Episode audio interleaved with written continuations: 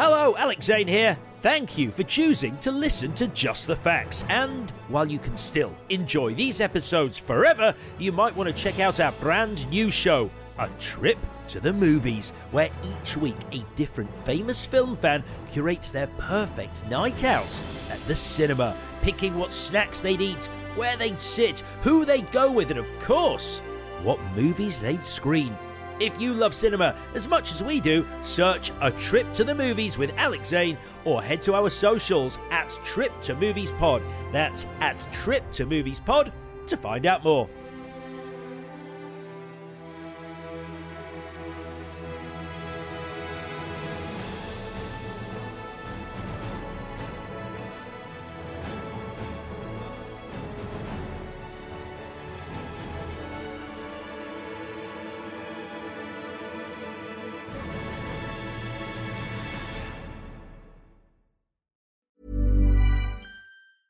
Mama deserves the best, and there's no better place to shop for Mother's Day than Whole Foods Market. They're your destination for unbeatable savings, from premium gifts to show-stopping flowers and irresistible desserts. Start by saving 33% with Prime on all body care and candles. Then get a 15-stem bunch of tulips for just $9.99 each with Prime. Round out Mom's menu with festive rosé, irresistible berry chantilly cake, and more special treats. Come celebrate Mother's Day at Whole Foods Market. Ryan Reynolds here from Mint Mobile. With the price of just about everything going up during inflation, we thought we'd bring our prices down. So to help us, we brought in a reverse auctioneer, which is apparently a thing. Mint Mobile unlimited premium wireless. Ready to get 30, 30, bit to get 30, bit to get 20, 20, 20, bit to get 20, 20, bit to get 15, 15, 15, 15 just 15 bucks a month. So, Give it a try at mintmobile.com slash switch. $45 upfront for three months plus taxes and fees. Promo for new customers for limited time. Unlimited more than 40 gigabytes per month. Slows. Full terms at mintmobile.com.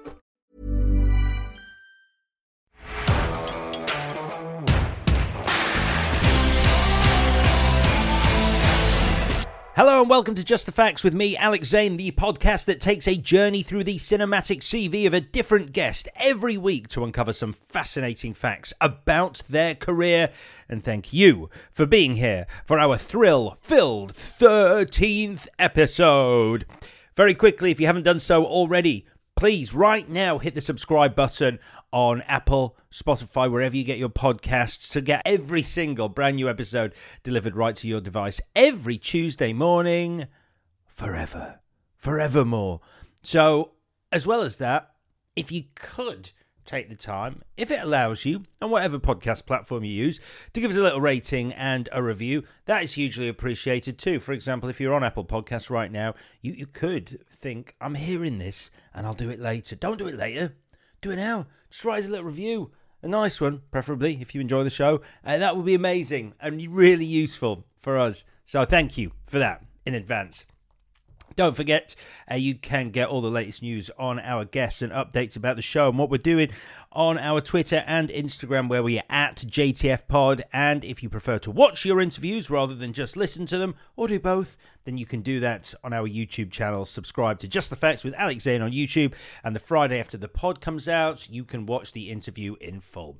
Right then, my guest this week a phenomenal actor who has season two of his very funny and surprisingly touching comedy series, The Excellent Code 404, coming out in just over a week on Sky, in which he stars alongside the brilliant Stephen Graham and Anna Maxwell Martin, and which I believe you can watch in the classic fashion, an episode each week for six weeks, or if it so pleases you, smash through the whole lot in one night. Just binge it because all the episodes are available on Sky on September the 1st. So we talked a lot about that. We talked about him being nominated for a BAFTA. Anyone who saw season 3 of Line of Duty will know exactly what I'm talking about. He's incredible in it. He's not in it a lot, but boy, is he good. Got a BAFTA nomination for that. We talked about working on that. We talked about him having a cameo in Rogue One. We talked about him hanging off the awning of the Old Vic recently for a photo shoot. He is, in my opinion, one of our finest actors. It was a pleasure to have him on the show, so please welcome to Just the Facts, the bloody lovely Danny Mays.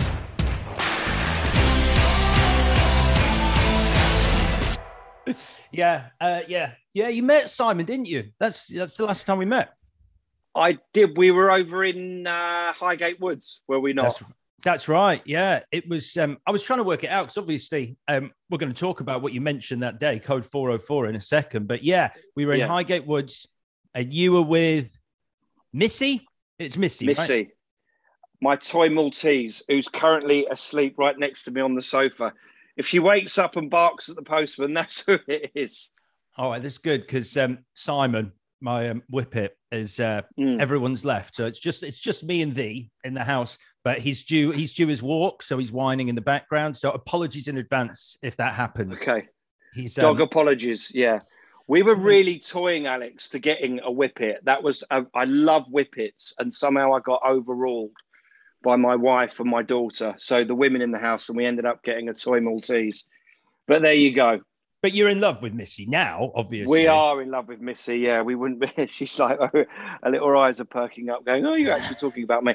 Um, yeah. God, you spend like, you know, a day with your new dog and you just fall in love with them, don't you? So it's, um, so Yeah. it works. It's crazy. Although when I met you, um, because it was we were in lockdown, weren't we? We were still in We were in lockdown. we were in lockdown, yeah. So I I mean it was like what was it, lockdown three, two? I can't remember, but Yeah. I had that I had that thousand 2.0. Yeah. yeah, it was. I got to the point where it stopped being a novelty at that point because I like it was great at the start, walking around Highgate Woods, like walking the dogs, and then Yeah. sort of as it went on, I was just like, ah, this is. I know. now. Now I'm starting to live in a constant state of anxiety, which is uh, which in this profession isn't uncommon anyway. like you took to it like a duck to water.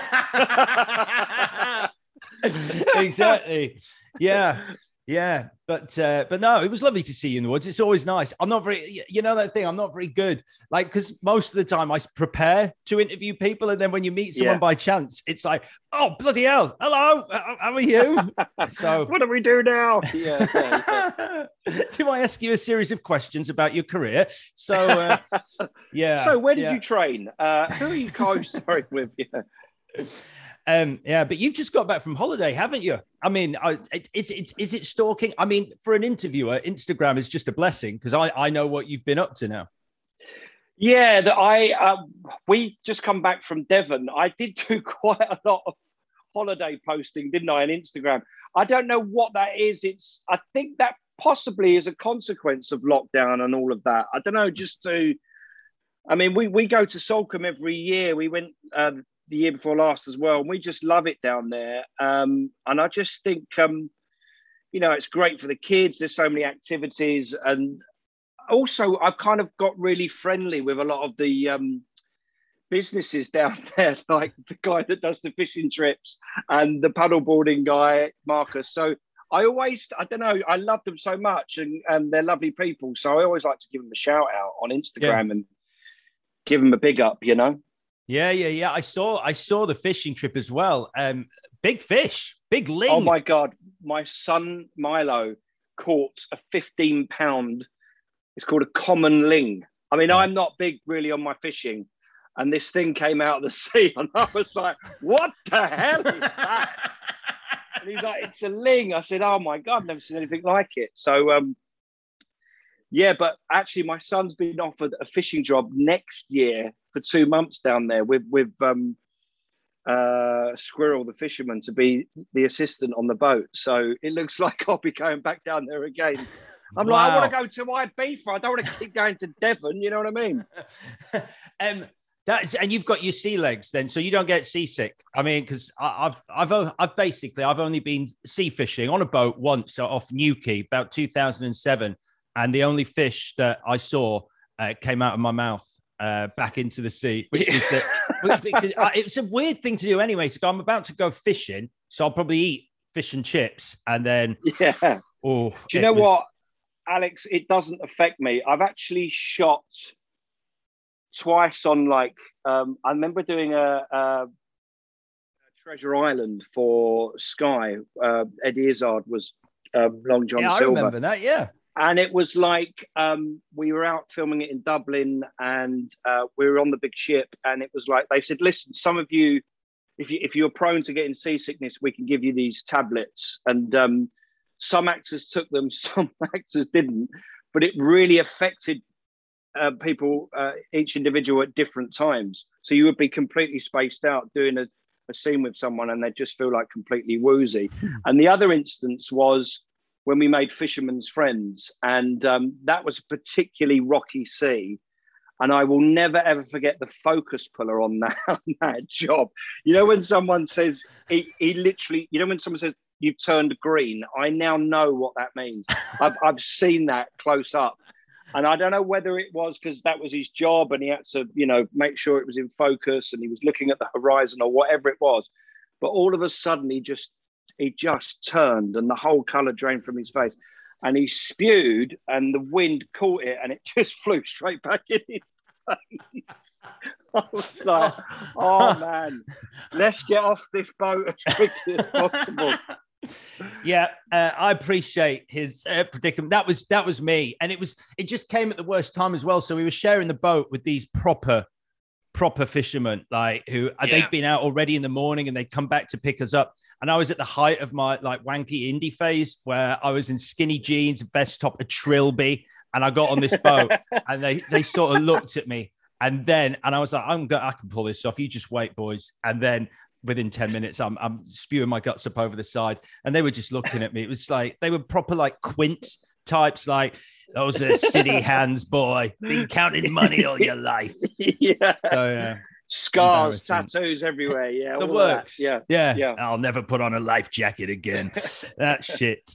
Um so yeah it is uh when this goes out one week until season two of code 404 comes out on Sky, um, which is uh, exciting uh, for me. Yeah. I'm assuming for you. Yeah, we're all buzzing about it. I mean, Alex, I've only saw the whole completed six episodes last weekend. We had a an amazing cast and crew. That was the other thing. When the first series came out, that was in lockdown, and we none of us have really been able to get into a room and celebrate the success of the first series.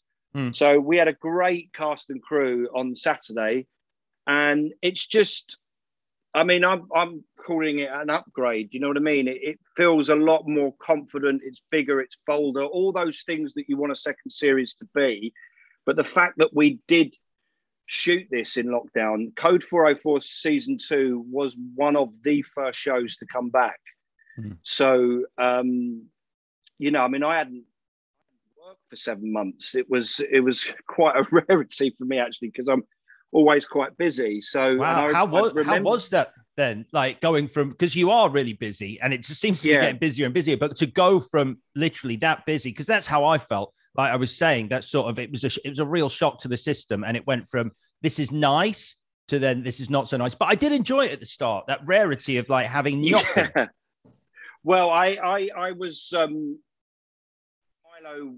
What was he then? Fourteen, and Dixie must have been seven. So it was homeschooling, all that stuff. And then I had this tragic accident with my wife where she broke, literally broke her leg. Oh, uh, the sun, the Sunday before the schools uh, were shut down, she had a freak accident on a dog walk and slipped and broke her leg. So my wife was in bed. Uh, Dixie, our daughter, was homeschooling and our son Milo was doing his mock exams in, in, the. I mean, I felt like Michael Keaton in Mr. Mum. I was just, I didn't know what was going on, so I didn't really have time to think. Going, oh my god, where's my next job coming from? I was just taking each day as it comes. But um, yeah, so 404 was the first back, and I remember Stephen Graham, who co-leading it with me, who plays Roy Carver. He phones me and says, man, I just like it feels like the first job we've ever done. You know, like how, how do we do? He was quite, we were both quite nervous.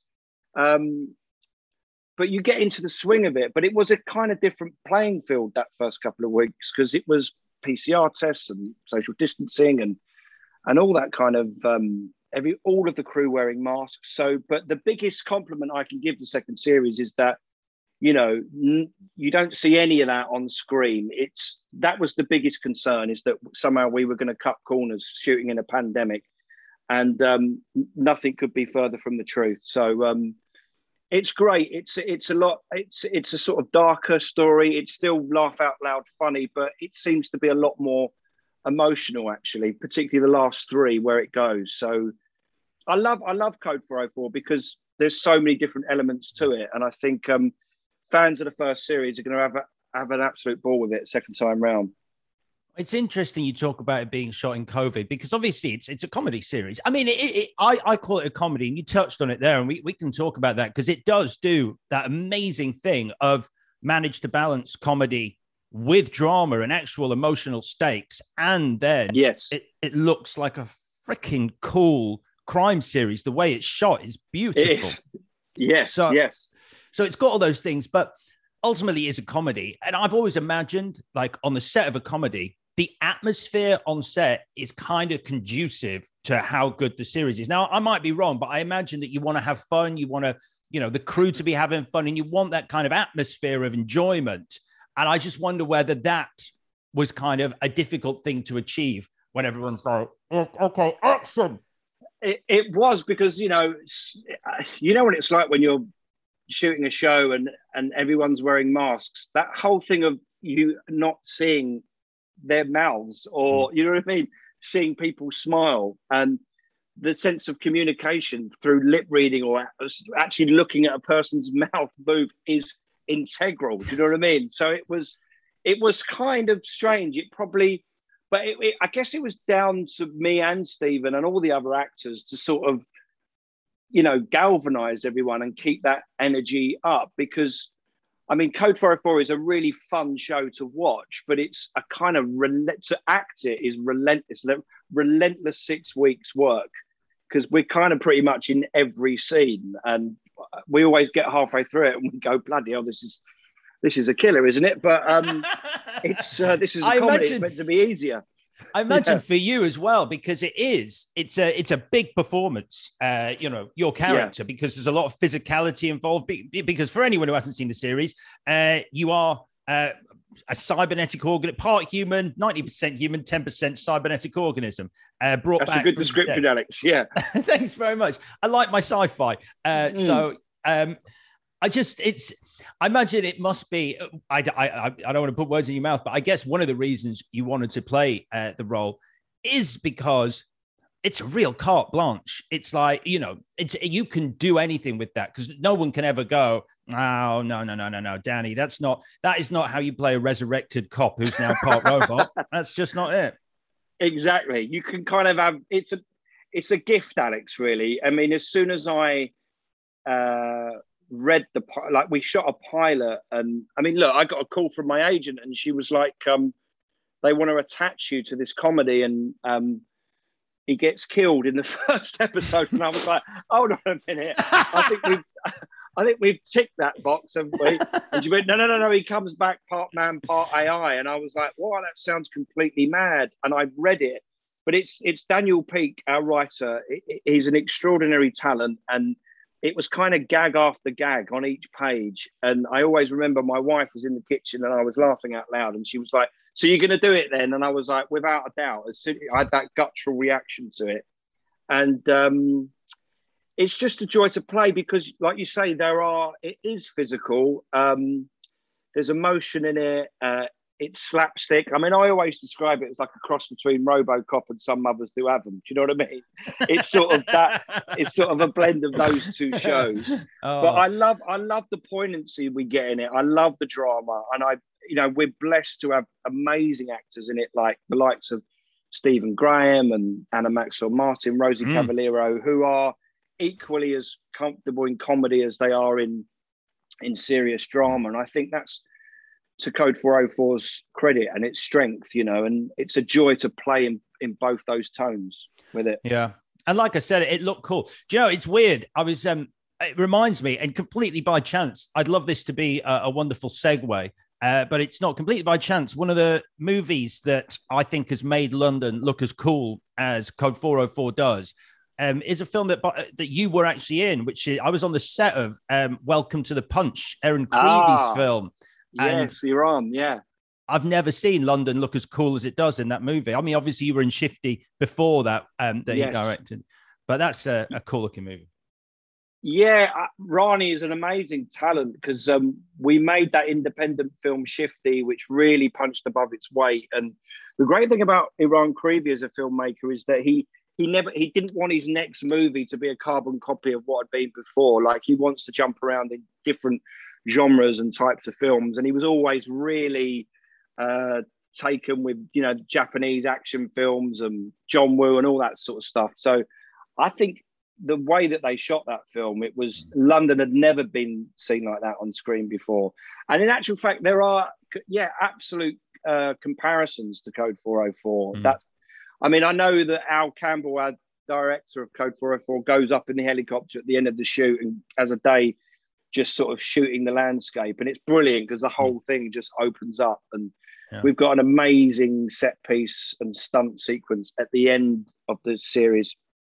Uh, in Docklands with the helicopter and everything. So, I mean, that was another thing to try and be, as I said, bigger and bolder with all of the stunts. Yeah, but I, I love uh, Welcome to the Punch. I think it's a really it underrated is, movie. Actually, it is underrated, and it's a shame it didn't do better because because uh, I really enjoyed it, and I, I like being on the set of that movie as well. So yeah, no, it was good. So you mentioned um, uh, some others do have and, and comedy, and I will say just uh, you know we're sitting here talking about Code 404, and there is a real hunger for this second season. We're not just talking about it in um, in a sort of abstract fashion because like the first season was huge for Sky. I think it's like one of the most one of the most binged series or the quickest binge series ever for a Sky original comedy or, or some crazy stat like that. Yeah, like I, it was like their most watched show in eight years or something yeah. like that. I mean, um, I mean, I tweeted that out. I was like, "Yeah, go on, blow your own trumpet."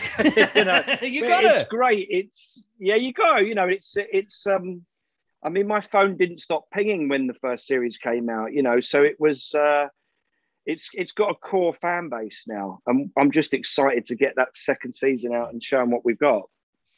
And it's it's great watching um, you and Stephen on screen together. Um, I really I really enjoy watching the, the, double act that you've got going. And you mentioned this, and he was quite honest in an interview. Um, he he said that you know as you started filming the first season, uh, this is he did feel a little bit like I'm not sure, Danny. I'm not sure if I've I've got I got my head in this yet. I don't know if I'm playing this right. Yeah, he, he did say that to me, and I was sort of somewhat taken aback because, I mean, I think the thing about Major and Carver is they are literally just a classic comedic double act, you know, straight man, funny man, and I think that's, you know, through generations of comedy, isn't it? Like that sort of uh, gimmick as sort of the rewards of that have been tenfold, you know. So, and I just said to him, you know, just do what you do. I think just just play it straight, and particularly with the second season, he really, I think, without Stephen in it, because he's so truthful, he's so grounded and and and believable in in what he does that um it does. He is without question the emotional heartbeat of it, you know, and and again we kind of investigate that whole love triangle thing that was going on in the first season so all of that's still in there all that sort of subtext of betrayal and all that um, jealousy that they've got of one another. So, but I, I, just said, Steve, just just just be you, play it, play it down, just play it truthfully, and then I'll just jump around and act like a loon, and somehow, hopefully, it works. And it's not it's not your first sitcom rodeo together either and i i remember this clearly because i was actually working uh, MTV in 2004. I was a, a ah. VJ, as we used to be called, and there was a there was a big big it was a big thing that MTV had made this show because I, I think, and I might be incorrect, but I think it was the first sitcom MTV had ever done, yeah. and and that was uh, the Johnny Vaughan written Top Buzzer, which was you and Stephen. And I remember that being on MTV. Yeah, yeah, yeah. Wow. I mean, God, that's uh, going back. Uh, I don't know what 16, 17 years or something like years, that. Yeah. Um, yeah, written by Johnny Vaughan, uh, the brilliant Ed Allen. Mm. It was just an absolute. That was the first time I met Steve, so we we got on like an absolute house on fire, and that was the job that I met my wife on, uh, Lou. And Steve played Cilla Black. He's he's our Cilla Black. He was a he was a complete matchmaker because I was frightened about asking her out, and he sort of did it for me. And anyway, the uh, 2.4 children and a toy Maltese dog later, here we are. uh, it's all his fault. Um, but um, it was just a crazy time that top buzzer. It was, um, I mean, we used to shoot, you know, 10 pages a day. We were down there in Three Mill Studios, and every day you'd be like, it was like a, shooting a short film when you got the sides. I'm like, how on earth are we going to get through this? But the brilliant James Lance and, uh, and Perry Benson and all these brilliant actors and and um, but it's got a real cult following that, hasn't it? Oh, it does. I still, yeah. I still get little stoners coming up to me now and again, going, "Are you going to do a second series of Top Buzzer?" I was like, "You're 17 years ago. I don't think so. If they were going to do it, it would have been made already." yeah, you smoke that much weed. I think time and your perception of time changes. It probably feels like yesterday to them. It just finished last night, man. I was just watching it last yeah. night. Surely the second series is due any day now yeah, no, we've all moved on. Yeah. Um, and your first ever credit, just I feel like I'm, I'm going really back in time now, but it's only because it's a show that I was uh, I was a huge fan of at the time. Your first screen credit is in the Stewart Lee Richard Herring show, Fist of Fun. Oh wow, yes, yeah. I was I was uh, uh, in that classroom scene, wasn't I? That's yeah, right, yeah, the, the teacher scene, yeah. Kelly Brook was in that as well.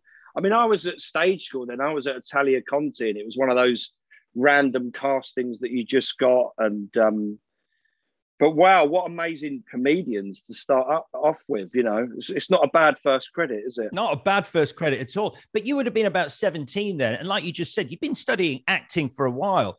So at what at what point did you realize that you wanted to act and actually pursue this career like properly? Like that was what you wanted to do I guess it must have been a, around that time when I was about, you know, 15, 16, where I was, I mean, I was always performing. I was always jumping around doing impressions and doing Michael Jackson routines. And that's the thing that led me to stage school. But then when I got to about 15, 16, you kind of, you're maturing and then you, you start looking. I mean, it was all those independent American movies and the actors like the De Niro's and the Pacinos and Gene Hackman, all mm. those sort of, you know, incredible 70s and early 80s American movies that you just, you just, that's when I knew, you know, and it, it wasn't just actors like that, it was homegrown talent like, you know, Gary Oldman and, and, um, you just, you just wanted to be seen as a serious actor.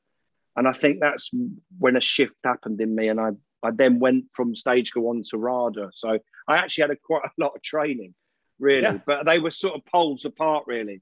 You know, going from a stage school to, to RADA was kind of it was it was it took some adjusting to, if that makes sense.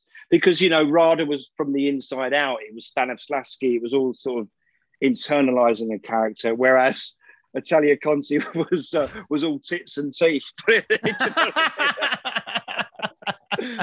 um, with all due respect to Conti's, but um, it wasn't where I was at anymore. So um, I wanted to get all serious on it. Yeah.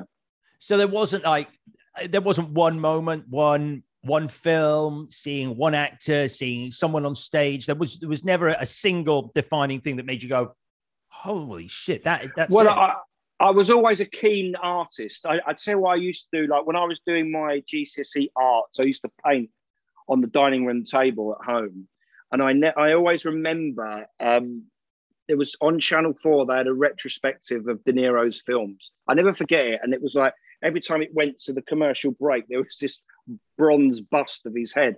and I and I, I, I would sort of paint and, and I would always have the television on.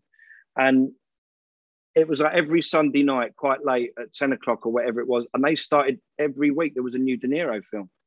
And um, I must have just stopped painting and then I just started watching it because like one week it was Raging Bull, then it was Taxi Driver, and then it was King of Comedy, and you were like, and I it sort of kind of shook me to my core that this one guy was week after week performing these diverse and completely extraordinary characters. Mm. And so that whole mystique of, you know, being versatile, stretching yourself and using a different part of yourself to play a character is um, that kind of blew my mind. So it was pretty much that the work of, of De Niro that really, really kind of inspired me, I'd say. Well, it's it's interesting because I think I think you know the, the, same could be said of of you in terms of the kind of roles that you pick and and the way that you sort of disappear into the characters and how diverse uh, they are. I mean, you sort of look at uh, prior to lockdown. I mean, we talked about how busy you were but you look at how different they are. There's Code 404, there's Temple, there's uh, White Lines on Netflix, Good Omens, films like Fisherman's Friends, and that's a that's a very eclectic mix of characters and tones of series. Yeah, and it's not it's not really been a conscious choice, really. I mean, I've never really been one of those actors that has had a sort of you know game plan as such. I always I always had that sense of wiping the slate clean with every new job, and that that age, age old sort of adage of "you're only as good as your last job." I kind of really believe in that, but it's it's um may, may, I did have a lot of training, like I said, so I did as much as I was sort of ridiculing stage school. Maybe that sort of training of of of of perform, you know, musical theatre and things like that, mixed in with a sort of classical training from RADA, I felt sort of I'm comfortable in both those worlds. And I think, um, I mean, look, I guess I equally love doing comedy as much as the serious stuff. Um, but for, for your own sense of being, you as a performer, you want to keep mixing it up. You never you never really want to um, perform the same thing over and over because it's it's sort of it, it, becomes law of diminishing values, isn't it? And it's mm. um, or a sort of variation on a theme. And I think um, you know, I mean, I do see actors that sort of do that, and and I've worked with them, and you think, come on, there's more in the locker than that. You know, you've got to you've got to find those roles that really frighten you, that really go.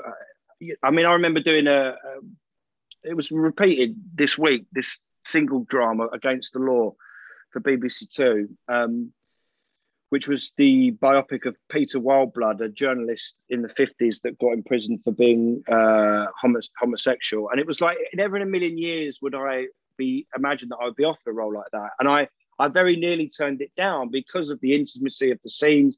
I didn't know if I was up to that. And um, so it was petrifying in many regards. But my God, it was probably the most rewarding, exhilarating experience I've ever been involved in. And I'm so pleased I felt the fear and, and did it because I sort of surprised myself. And I think that's really where you want to be. Um, it's very difficult when you leave drama school or you first get in the industry, you've got your head above the parapet and you just want to get your foot in the door. I completely get that. But the longer you stay in the game and the more people you work with and the relationships that you forge, it's then that you can really start to stretch yourself and people would say, "Man, well, let's try this," you know, or let's go in this different direction. And that's the sweet spot. That's where you really want to get, and you have to embrace that and um, try something else. Well, I don't know if this next role that I want to talk to you about scared you. Uh, it certainly uh, falls more on the serious side, um, and it'd be interesting if it scared you when you read it. But um, uh, your performance in season three of Line of Duty, um, uh, that's uh, it's a hell of a performance, uh, a hell of a, a, a an opening episode. Um, sadly, uh, your only episode in, yeah. the, in the series. And when you got that script, I mean, you know, I don't want to jump the gun, but obviously you got the BAFTA nomination uh, for that performance. Yeah. So this isn't just me uh, saying how great it is. This is bloody BAFTA. But did you read that on the page and go, "This is special and potentially yeah, scary"? Uh, I knew it was, and I knew it was special. I knew. Um, I mean, I was a huge fan of the first two series, so I was, so I was always already really sort of tempted by it. And then um, I loved the show, and you go right. They want to audition you for the for the new lead, and you're like, okay, this this already feels big. But then I then I read then I read the first ep, and it was I you kind of get into. I mean, from the off, it was just next level. You know, I mean, he's an armed response officer and he guns down a suspect within the first couple of pages. Yeah. And you're like, whoa, that's a, you don't see that every day. Uh, and then before you know it, you're into this huge interrogation scene, which was pretty much like 15 pages long. Mm. And he could speak chapter and verse, couldn't he, about how a bullet flies through the air. And you were like, it's like, it was sort of, it was sort of Shakespearean in the speeches that he was coming out with. It was sort of in terms of the, the dialogue learn, it was kind of extraordinary and very challenging and, and difficult and all those things. But um, but by the end of it, this kind of on the surface of things, this psychopath who guns people down and does terrible things, you reveal that he's suffering from all uh, this child abuse and trauma, and and you suddenly go, wow, that is an absolute box of tricks just waiting to be opened. Uh, and then the rug's pulled right at the very end as well. So in terms of like, I remember going into the audition and there was the director there and Jed Mercurio, and and they the first thing I said was like, "Does he make it? Like, what, what, what, what's going on here?" And they went, "Listen, sadly, this is the the, the, the we're going to pull the rug and kill off the new lead." And I was like, "Wow!" So, but um, the remit for the audition, Alex, was to learn as much as you could of, of that interrogation scene. And I, I, I had about a week with it, and I, I pretty much learned the whole thing. Do you know what I mean? I that's how that's how much I really wanted it. Not if not the whole thing, then a good sort of ten pages of it. I was like, you need to get this. It was one of those, um, without sounding too arrogant or anything like that. It was one of those opportunities where you go, uh, it was one of those meetings where you just say, leave it all in the room. Like, do you know what I mean? Like, yeah, don't, I do. don't, whatever you do, Danny, don't leave this room now and and regret that you didn't try that or you didn't go for it. Give give it double barrels. Mm. And I think I, I I was so gun ho about getting that job that I, I wasn't going to take no for an answer. And luckily, it came my way. Um, and I know that they, they saw some great actors for it as well. But it was um, it's always the most it actually the, the most amazing part of my job is when you do the feeling you get when you really want a casting and you really want a role and it lands in your lap and you get it. That's a that that, that sort of feeling of achievement is priceless you know? Mm. and you have to remember that and then you have to sort of take that on board and go shit i've got to now actually go on and do it. But i think when when you have that desire to play something it kind of fuels the whole the duration of the shoot. Um, and I'm just I'm I'm blown away by Line of Duty now. It kind of series three did so well, and it went on to BBC One. Is now this huge, huge show for the BBC.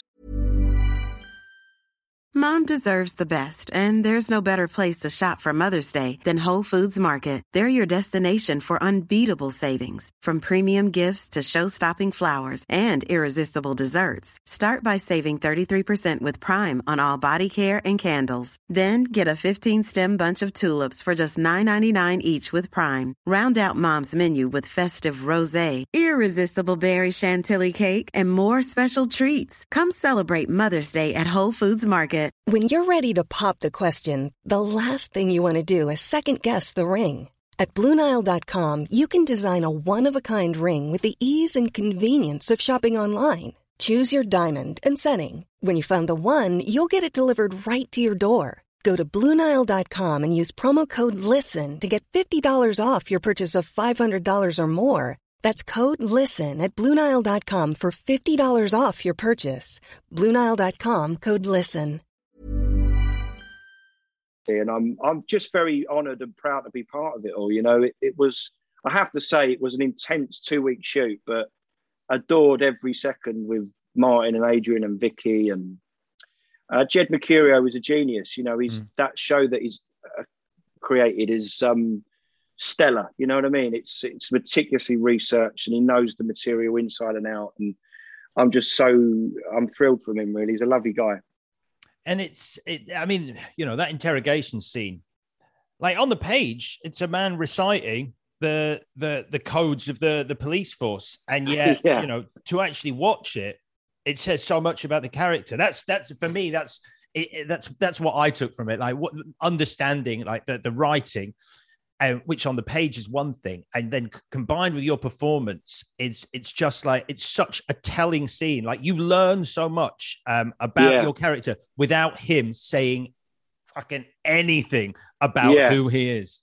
There's a there's a lovely moment towards the very end where, I mean, it's an interrogation, isn't it? So they're trying to chink at his armor, and he's kind of like this he's a bit John Major, and he? he's a bit ro- robotic. He's not he's not crumbling, anyways. And it's when they question his sexuality that that it's suddenly you there's a shift, mm. and you go wow. And I remember reading that, thinking wow, that's such that's just brilliant writing. It's such a huge reveal. and it's always in, in those moments of any character you play if you can just you know reveal the inner life of a, of a character it's it's always the most um interesting um I think that was what was so great about Danny Waldron is he was a conundrum. You couldn't really ever work him out. Um, there was always that sort of mystique to him, which was sort of enticing to watch. And they do I absolutely like joy. And it was a it was a massive turning. It was a huge turning point, I think, in my career. You know what I mean? It, it sort of, as you mentioned, there was a BAFTA nomination, and it and it just did me all the world of good to to to be part of it. Yeah. Well, I was going to say, do you feel like because there, there, you know, there was the BAFTA nomination, there was the fact the series did so well, there were the, the plaudits for your performance um, in that episode. Did? Did you feel a real sea change in terms of the way, the kind of, I guess, you know, to actually qualify the kind of roles that were coming through, or the scale of the roles, or a change in in the kind of phone calls that were coming in? Uh, I did. I did feel that. I did feel. I think it's a lot of the time, you know, there's so many great actors out there, and but you know, you're always playing around with that idea of is someone bums on seats? Are they commercially mm-hmm. valuable or not? Do you know what I mean? And that's without that's a horrible way of looking at it, but from a business point of view, you know, we we you, we see it in films, isn't it? It takes a certain actor to greenlight a project, and that that's just the reality of the business. And I think certainly after Line of Duty, um, even though I was killed after one episode, hmm. it was clear that you know I had the capacity to sort of lead a show, and I think um, um, because that is a huge it is a huge responsibility when you're the lead of a show because um, it does start at the top. How you dictate yourself, how you you know behave on set, how you carry yourself, how much work you put in. I think all of that filters down to the actors beneath you, you know. And I think I, by no stretch of the imagination am I a diva or anything like that. I just don't think there's any place in the industry for things like that. It's a, it's always about the graft, you know. It's mm. about it's about the work and enjoying the work and leaving it in the room. I think that's the ethos of how I go about things. I guess it must being offered leads and uh, and like you say, it's sort of a lot of it is um, on on on you as a, the lead in a series. I imagine the pressure increases though, because like you say, it's bums on seats. It's how many people are going to uh, watch this series, and if you've yeah. gone, if you're looking at something and going, all right, I'm the lead in this. I've been off the lead in this. You're also then, for the first time, really having to consider the quality of the series, the writing, the, the what it is, and whether people are actually going to watch it because you know they will go you know, Danny Mays' new series hasn't done so well in the ratings, as opposed to if you yeah. were a, a, supporting player in it, it would be someone else or it would be the series. It wouldn't come back to you. So you must have to be a, a little more uh, delicate with what you actually say yes to. I, th- I think so. I think, um, I guess the next step, and lots of contemporaries of mine are starting to form their own um, production companies. So maybe maybe that pressure's taken off of them. And I, well, hold on, I am the boss. So it's like, um, what's the issue? But um, maybe that's the next. I mean, I've been talking, you know, to people about trying to um, create your own work. And I mean, you know, Code 404 was a prime example of them coming to me and them wanting to attach me to get the green light and to get the thing off the ground. And and that was incredibly flattering but it's about you know now i think trying to think about the characters i really want to play and and talking to the right people and and creating your own work you know it's um that that's sort of really interesting me but but but the thing of the thing of um you know you getting the green light on something it, it's always i mean i recently did um i love doing it the the dennis nilsen drama for itv and mm. you know I mean, you know, David Tennant was obviously the guy that greenlit that project, and rightly so, because he's absolutely phenomenal. So I think once you get, you know, once they get their name like that, then I think, you know, I knew that Lewis Arnold, the director, had carte blanche as to who he would pick for the for the two other roles, and um, it was myself and the brilliant Jason Watkins. So that sort of sense of business and um, how big you are in the ratings that never really goes away. Mm. You have to just learn to, to live with that. I mean, I still miss out on stuff, Alex. You know what I mean? I'm still, in a, in a weird sort of way, the, the more successful you get, I don't know if you find this in your side of things, but it's it's you know the more traction you get, the higher up the ladder you go, then you you're coming into contact with some serious talent, yeah. and it's like, well, hold on a minute, and I go, what do you mean I haven't got it? Who's got it? And it's such and such, and you go, oh yeah, well yeah, they are pretty good, aren't they? but, I mean, that's just that's just par for the course, you know, and I guess I've got easy, uh, better at sort of coping with all that, you know. Mm. Rejection is the name of the game, actually, at the end of the day, and yeah. yeah, well, yeah, and it's how you process that, and it's it's you know it's uh, it's a very strange thing. I think you can live live a long time in an industry and like you'd assume that rejection has just become part of the course and it's water off a duck's back, and you you can never separate out the personal uh, from like the business. You're like it, yeah. it feels like it's about me. It's about it's about something my craft what like you know what I do what I bring and it's not yeah. just I found someone better it's because they don't like me exactly I'm not selling insurance or Hoovers, for example. it's like it's me. what is about me you don't like? But you know, it is what it is. Um, there was a on the subject of sort of like uh, contemporaries and uh, other. I mean, he's a great actor, Eddie Marsan, um, who I'm a, I'm a huge fan of. Uh, who you've obviously yeah. worked with a, a, couple of times, Red Riding, uh, the Limehouse Golem. Um, and uh, he put a tweet out recently, which I thought was really interesting. Um, and it was off the back. Let's actually talk about what it was off the back of before. It was your ES uh, magazine interview, the Evening Standard magazine. Um, that photo on that cover, and maybe maybe I love it the most because I saw the video that went with it because yeah. it, it's a nuts photo. Just for, for people who haven't seen it, what is that photo and was it planned? Because it looks terrifyingly impromptu. Um, I recently performed the dumb waiter at the Old Vic with um, a massive acting hero of mine, David Thewlis. We had a great, short, sharp, brilliant run of the dumb waiter, and um, it just came in with my publicist, and they said, "Look, I've got. They want to put you on the to celebrate the opening of theatre and all the rest of it they want to do a, um, a, a, cover story, a cover piece on the Evening Standard magazine. I said that's amazing. I said, but they what they really want is to shoot in the theatre itself. You know, in that beautiful auditorium there and on the main stage. And there was they were umming and ahhing whether they were going to allow it, and then they did. And so um, we had all the stylists and all everything and different outfits and makeup, costume, boom, main stage, auditorium, blah blah blah.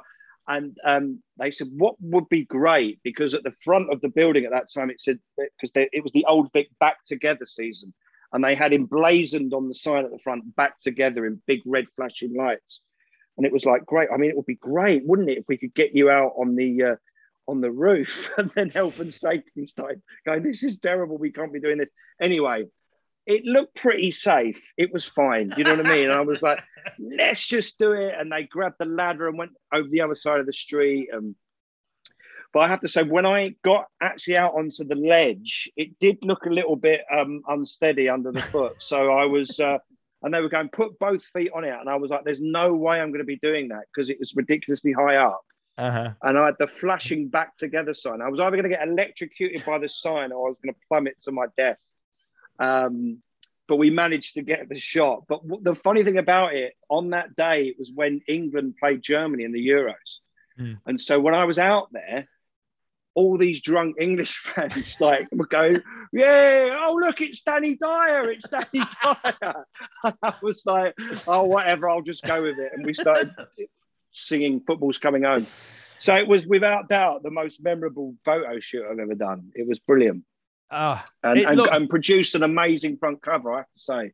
It's it's it's a it's honestly it's a really I think it's one of those photos that is very iconic. It looks great. It's celebrating the reopening of theatre and and it looks genuinely like a health and safety nightmare. Uh, yeah, it definitely was that. Yeah, it's got all this. I once had a photo taken. Uh, this is this sounds like a name drop. It's it's it's not. But I was on the on the top of the IMAX um, uh, doing a, a Mission Impossible premiere, and I was doing a photo with Tom Cruise on this gantry, yeah. like that extends out over the street. And again, health and safety were like, we don't recommend going on it. And if you do, you've got to be attached to these wires because no one's been on that gantry for about 10 years. And I'm like, all right. So I'm standing there waiting, and he bounds out like Tom Cruise, and it's like, hey, hey. And the guy's like, So you need to wear this. He's like, No, I don't. And gets out on this gantry. No, why? and he's like, This is exciting, isn't it? And I'm like, uh, Yeah, but. And then he starts shaking the whole thing side Oh to side because he's like, because he's a stuntman, and he's like, and, I can, I'm, I'm standing there watching plumes of rust like explode from these bolts that haven't had any stress put on them in 10 years. And I'm standing there thinking, if this goes and, and we, me and Tom Cruise, fall to our deaths, tomorrow morning, no one's going to know I've died because that's that'll be it. That'll be the story. But I, it's it's health and safety are funny because just to watch the guy turn around and go, go to the photographer. I am no longer responsible for this and walk off. You're like, where are you going? yeah, yeah. No, come back. It's terrifying. But yeah, great photo. And but yeah, so what I was going to say about Eddie Marsan, um, so he th- it was a lovely tweet. He said that he called you a shining example uh, to those from a less privileged background, um, I, which is raising that point. I think has been discussed like uh, over the years about acting still being somewhat of an exclusive club. Um, to enter acting, you know, it's not easy. It's you know there you need to have a bit of money behind you, maybe contacts, networking, and it does seem like uh, certain people have it easier to access acting and make a career of it. Um, do you think that is starting to change now here in 2021? Do you think uh, people from less privileged backgrounds are being able to get into the career of acting and explore that easier? I think that I think there has been a shift uh, over recent years. I think when I when I think about the likes of, you know, uh, Daniel Kaluuya or Riz Ahmed, or, or I think you know they're really breaking through. I think. I mean, I, I remember doing an initiative a couple of years ago for RADA, and they came to me and they said, you know, it was their goal to try and hunt out and find, you know, poorer kids from lesser backgrounds. Um, so I know drama schools like that have initiatives, but it's and I think I think maybe what Eddie was going on about is that maybe so much working class actors aren't celebrated as much as other people or Hmm. or stuff like that. And I think there, there there's a there is an argument to that, you know. And I think the likes of the the Eddies and the um, uh, Stephen Graham's and the Johnny Harris's aren't as I don't know if we're uh, celebrated as maybe our sort of posher contemporaries. I mean, I'm not taking away from those guys; they're they're they're incredible, but I think there's always room for the door to always be open and to always spread the net as far and wide as you can to find, you know, kids from poor backgrounds because um, you need that. You need you need the thing is you and it's not just actors it's it's it's people it's writers it's the it's the producers it's the next generation of directors. It's on both sides of the camera because and and there then you can really um tell those working class stories. And i think if uh, you never want to get into a place where those types of films are never being made. I mean i sat down when we're down in devon um, we sat down and watched Kes. I showed my the son that 'cause we, we went to a falconry and he was like obsessed with kestrels. And I went, oh my God, we've got to put Ke- Kes on. And I'd not seen it in years. It's And, you're um, right. It's if I remember it rightly, that doesn't end well. Does oh that- my God, it's the most depressing end. Mm. I mean, you know, the Ke- his, his elder brother uh, kills the kestrel and that's it. And he buries it and it ends. That's the end of the movie. Yeah, yeah, Um, yeah. I think I might but- have watched that and uh, what was it? The Ring of Bright Water, the one with Tarka the Otter in. The, the, Yeah, the with the. I couldn't believe it. I think I watched Kes about a week earlier, and then I watched that, and I'm like, the fucking otter dies at the end. He gets Yeah. killed by some his love. That he loves this otter, and the dogs kill it. I'm like, what is it with Yeah. British movies? Give where's the Goonies? Give me the Goonies and put the yeah, Goonies. get the. Goonies. But the but the authenticity in that in the films of Ken Loach and and people like Mike Leigh, I've done work with Mike. You know, they're the types of films, those sort of ordinary working class stories. They always need to have a voice and a place and a platform. Um, to balance it up, you can have Marvel films, you can have all the rest of it, and musicals or whatever it is, but you still need to have those those working class voices coming through. And I think um, actors, directors, all of us, we need to keep fighting that fight. Yeah. I think it's. I think. I think there's um, there's some real truth in this idea of um, of, of working class actors, and I, I, guess this is a you know says is, the man who's about to play a robot next. Yeah, and it is. Look, it is like because I'm from a working class background up in Leeds, and I, you know, it's it feels like a delicate conversation to have purely because you don't want to be doing that working class hero stick, which is like you don't want to be like it's it, you know to go back to Quint again from Jaws because seemingly that's every reference point. You know, yeah. you got city hands, Mr. Hooper. You've been counting money all your life. It's like you, you don't want to be that guy. But at the same time, you sort of say, you know, Stephen Graham, Eddie Marsan, and, and like uh, Vicky McClure. Uh, these are the yeah. names that underneath Eddie's tweet, it was like the same sort of three names kept coming up. Like those were just the only other three people aside from yourself who people could name who could who yeah. potentially could fit uh, fit into that category of like yeah. of uh, and you know and so when you're seeing those same names repeated over and over, you're like, well, bloody hell, that's all anyone knows. That's it. That's yeah. The, I know. I, I, remember reading a great piece in the Guardian a few years back saying, um, wh- "Where is where is the next Gary Oldman?" You know what I mean? I mean, he was always an actor that an actor now that I greatly admire, but it's it's um, it, I tell you what the weird thing is, Alex. It's it's I, I think that I've it's taken me. I've been acting for twenty years, but I, I can. There's been a couple of occasions where, um, say for example someone wanted to cast me in in a in an upper class role, and it was mm. like I remember the casting director saying uh, it was it was a pilot for an AMC show, and um, there was two roles, two brothers separated at birth. One was an Essex boy, and was a, one was a gentrified um, surgeon in 18th century London, and um, it was written by Rowan Jones, this brilliant American guy, and he I obviously went in for the Cockney role, didn't I? And he was like, "Well, hold on, can't we? Can't we? Danny, Danny's great. Can't we? Can't we? Um, let's test Danny for the for the for the for the other brother." And it was like the the room was like, "Oh no, no, we don't do that. Danny doesn't do that." And he was like, "What do you mean?" And he went, "We don't do that with Danny."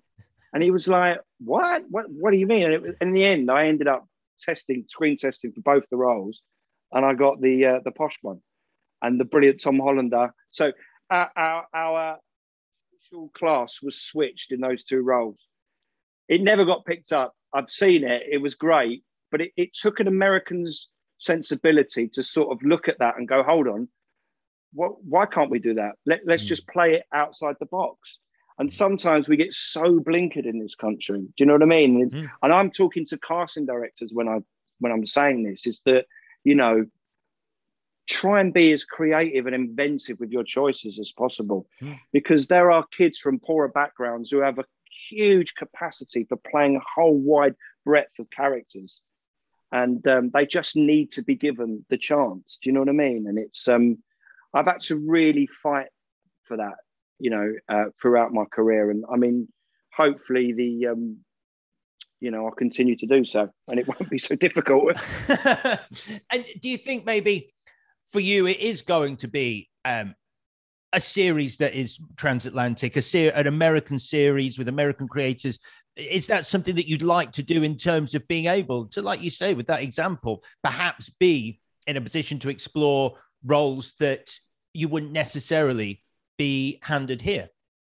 Yeah, I think so. That's definitely something that hasn't sort of come to fruition yet. The whole big American um, series that you know contemporaries of mine, friends of mine that have gone over there and really smashed it. I, I, I would. I'm not going to lie. That that is definitely something I'm really keen on doing. It feels like it's something I haven't properly explored, and if if if by doing that it opens up a whole different array of characters for me, and and uh, I'm successful with it, then that that would be fantastic. You know what I mean? But I mean, I've always you never want to go over to the states, for example, and do terrible work. You know yeah. what I mean? It's it's it's I don't want to, um, you know, tarnish the reputation I've got here, but um, let's see what happens. That's always the mystique, in it, and the beauty of my industry, of our industry, is that you just you never know, do you? You never know what's around the corner. You never know what opportunity is going to be given to you next. And is it? I mean, from the outside looking in, it feels like the those opportunities are quite uh, high in number just because of like uh, the most basic thing of the amount of TV that is being produced now. Like it, it oh, feels. It feels like you know, with every every film studio now, Netflix, Amazon, you know, there is no end of streaming services. And I, I, think we might reach a point where something has to give because I don't think people are going to carry on spending a tenner like like six times six different ways every month to get every streaming service. You're going to have to go, right, which ones do I really watch? But yeah, at the moment, yeah, yeah. there's a huge desire for, for TV. Do you feel like the amount of potential work, not work you'd necessarily take, but the amount of work out there is like higher than it's ever been? Oh, I think it's the highest it's ever been. I mean, I'm about to shoot a Christmas movie, believe it or not, in August um, for Amazon. You know what I mean? It's um, literally snow machines and everything. It was kind of magical when I walked out on the set. I was like, wow, it actually really works.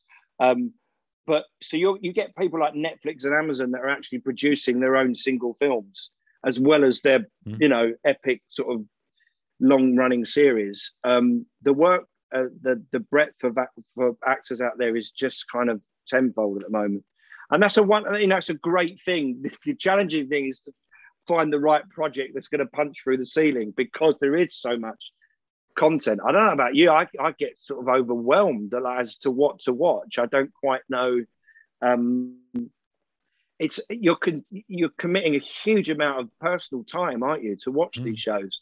Yeah. Um, but it, it's great. It's great. And I, I, what I do worry about is um, is British independent cinema going to fall by the wayside because of it? Mm-hmm. Even sort of cinema in general. Do you know what I mean? I think it's weird, isn't it? In the lockdown, when you're that sort of pleasure of going to the cinema that was taken away from us, how much um, people are kind of still sort of weary about that or wary about that going actually going actually back to the, the pictures because it's I think that's that is the purest way of watching film, you know, and I mm. think we have to sort of embrace that still and continue to do so. But it's, it's there, there, feels like there's a shift because what you're saying is there's like all these amazing yeah. directors that are now, you know, yeah. committing to these streaming services. Exactly, and actors now, you know, I read. I mean, it was slightly tongue in cheek, but it was saying that you know your big your big Hollywood stars, the dream is no longer an Oscar; it's a contract with Marvel. That is the dream. Right, yeah. So, but yeah, it's yeah. it is it is interesting what's happened with cinema. I mean, you know, I guess the only good, potentially good way of looking at it is because like you've either got event movies, which you know these that cost two hundred and fifty million dollars, and like you know have to make a billion or whatever to succeed. So that's one end of the spectrum. What's disappeared is the sort of middle of the road 60 million blockbuster, which were exciting and had money spent on them, but were an original idea. But what still exists is your very low budget films. I mean, a lot of it is horror, but there is, you know, there is still some interesting movies being made that cost so little that, you know, they can make their money back. Yeah. So I yeah. guess there's an argument, but perhaps this this uh, either ends of the spectrum system that we've got going might actually generate some original ideas that cost it so little that they can still, you know, play in a cinema. But the but the whole thing of a long streaming series on a Netflix or something like that is, from an acting point of view, it is incredibly enticing because you are being asked to play a character over a long mm. stretch of time. Uh, and that's kind of every actor's dream, isn't it? Really, the sort of opportunity that that gives you.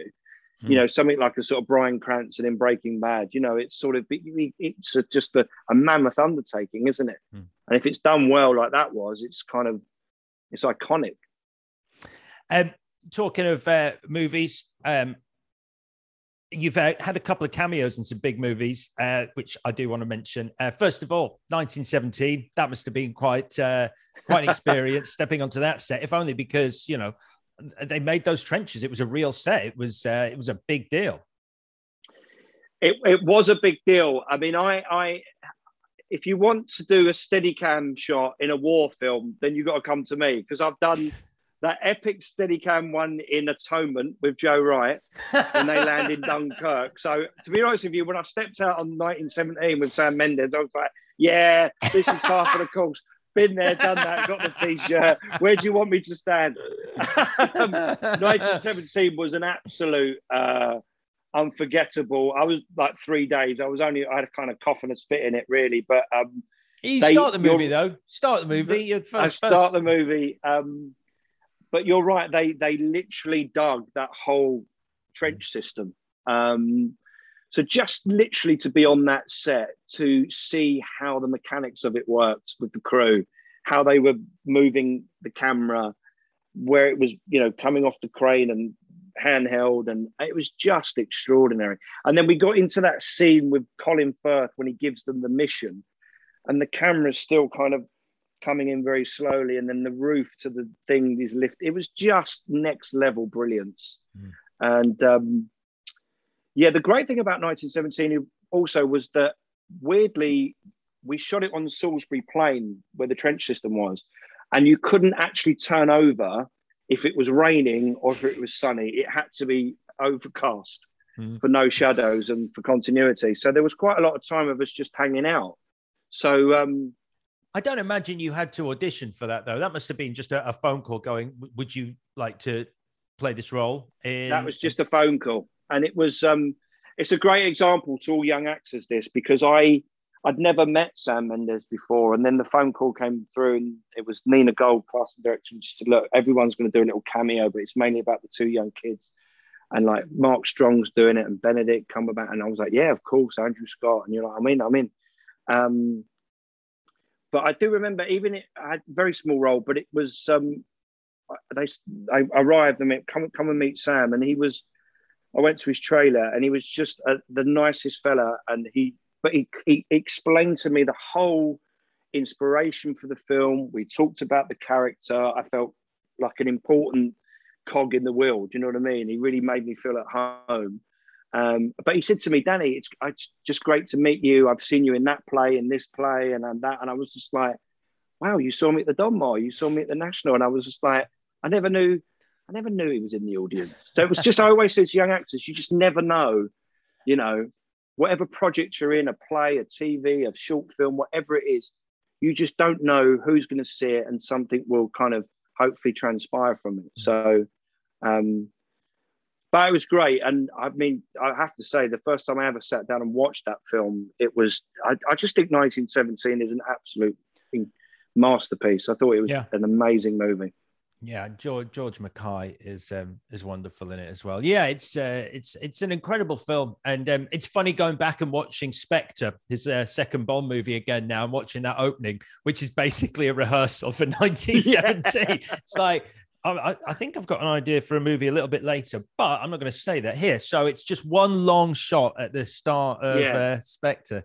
But yeah, it's The, great. si- the similarities between Atonement and 1917 was like, don't forget your lines, hit your mark when the camera comes to you, do your thing and move on. It's, it's got it's quite pressurized Yeah. because if you if you screw up, you've got to reset the whole thing because it's obviously it's one take. Mm. It's um it's quite scary. Yeah. I bet. I bet. Um, and uh, also, um, it, would be remiss of me not to mention uh, uh, Rogue One. You had a camera. You like, got a little role as Tivik in, in Rogue One. That's yes. a little a very fun scene. It, and Alex, again, that was um, it was just a phone call, but I I was part of the reshoots. I think they did a couple of weeks reshoots, and I I um when the Force Awakens came out, um, Milo and I, I we I said okay because he was really getting into Star Wars, and we watched all of the films in order in preparation for the Force Awakens, and then um, that was fantastic. And and uh, I then get this offer out the blue to be in, in, in Rogue One, and I and I was on holiday, and then um, I had to have a Zoom chat thing with the director, and and, and the first thing he said is.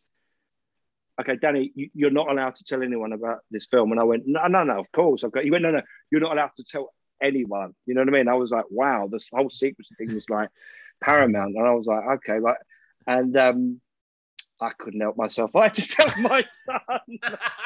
I think he was on like a sort of uh, thing, and he wasn't. And I, and, and I said, "Do you want to know what Daddy's next role is?" And he was like, "Yeah, yeah, whatever, whatever." He went, "It's Star Wars," and he just went, "No way, no way!" And um, And to be fair to Milo, he was brilliant. He kept it a secret.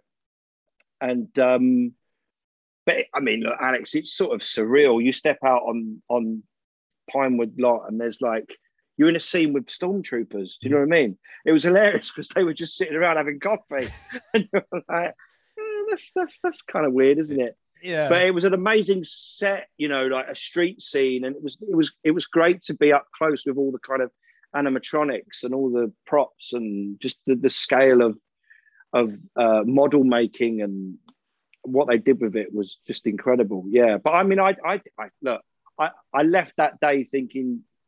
Uh, I may be in it, I may not. I, I, do you know what I mean? It was like I could have been, ended up on the cutting room floor. So thankfully, I made it. And it, to be fair, it was a really, it was a cracking scene. There was a lot of exposition. Um, so in a way, he was kind of integral to the story at the beginning. And Mm. indeed, he is the first character, isn't he, to get blown away, and then it Yep. it progresses all the way through the film. I have to say, I think Rogue One is, for my money, the best of those standalone movies. I love how dark it is. It was Yeah. uh, it was fantastic. Yeah, it's it's great, and I, I, I, you sort of knowing that it was part of the reshoots, you sort of go, well, that's interesting that they they wanted to give you a better idea of Diego Luna's character early on. The fact that you know he will kill to uh, protect his you know identity and his mission and everything. So that's that is Yeah. interesting. But I remember Tony Gilroy, the director, guy, because I remember going because I, I I went to I'll get killed again. He went, I said I get killed in everything. I've been I've been shot, stabbed, blown up, poisoned. And he went, Hey man, they'll do a prequel. You know, you come back, and I was like, Yeah, yeah. And they are doing a prequel of Diego Luna's character. Have I had the cold, Alex? Have I fuck? um, and I was like, I can't believe it. I'm going to be back. Uh, Anyway, maybe the phone will ring in a couple of hours. I don't know. But um, yeah, it'd be great to see that series, that standalone thing as well. Yeah. Yeah. Hey, uh, Danny, it's been a pleasure speaking to you, mate. Really lovely to chat to you this morning. And you, Alex. Yeah. Well, I hopefully I'll bump into you with the dogs someday Abs- soon. Yeah, I'll be able to pay closer attention to our conversation this time because he's he's older now, so he's not doing that thing. At that point when I met you, Simon found it hilarious to specifically steal food from children's hands, uh, which is okay. it's just one of those conversations that you just don't expect to have ever in your life. I'm I'm sorry, this animal that I am in, in ownership of has made your child cry. Can I buy? Can, I, can I buy an ice cream? Yeah. One of the few times you can offer a stranger's child an ice cream and it not be weird. Can I buy the, your child an ice cream because the dog stole it? Yeah. Um, Oh dear. have you got an, you got a busy day coming up, or are you? We've got the actual press launch tonight of Code 404. So Oh, I'm wow. off out uh, to uh, Soho. We're going to screen the first two eps, and we're actually doing a pub quiz with all the journalists beforehand.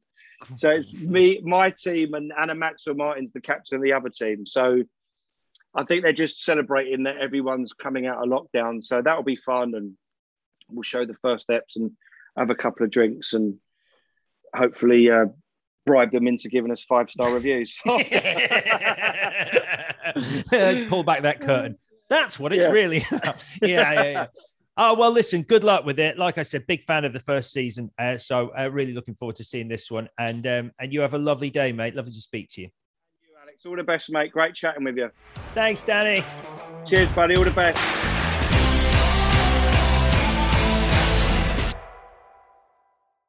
Hello, Alex Zane here. Thank you for choosing to listen to Just the Facts. And while you can still enjoy these episodes forever, you might want to check out our brand new show, A Trip to the Movies, where each week a different famous film fan curates their perfect night out at the cinema, picking what snacks they'd eat, where they'd sit, who they'd go with, and of course, what movies they'd screen. If you love cinema as much as we do, search A Trip to the Movies with Alex Zane or head to our socials at Trip to Movies Pod. That's at Trip to Movies Pod to find out more.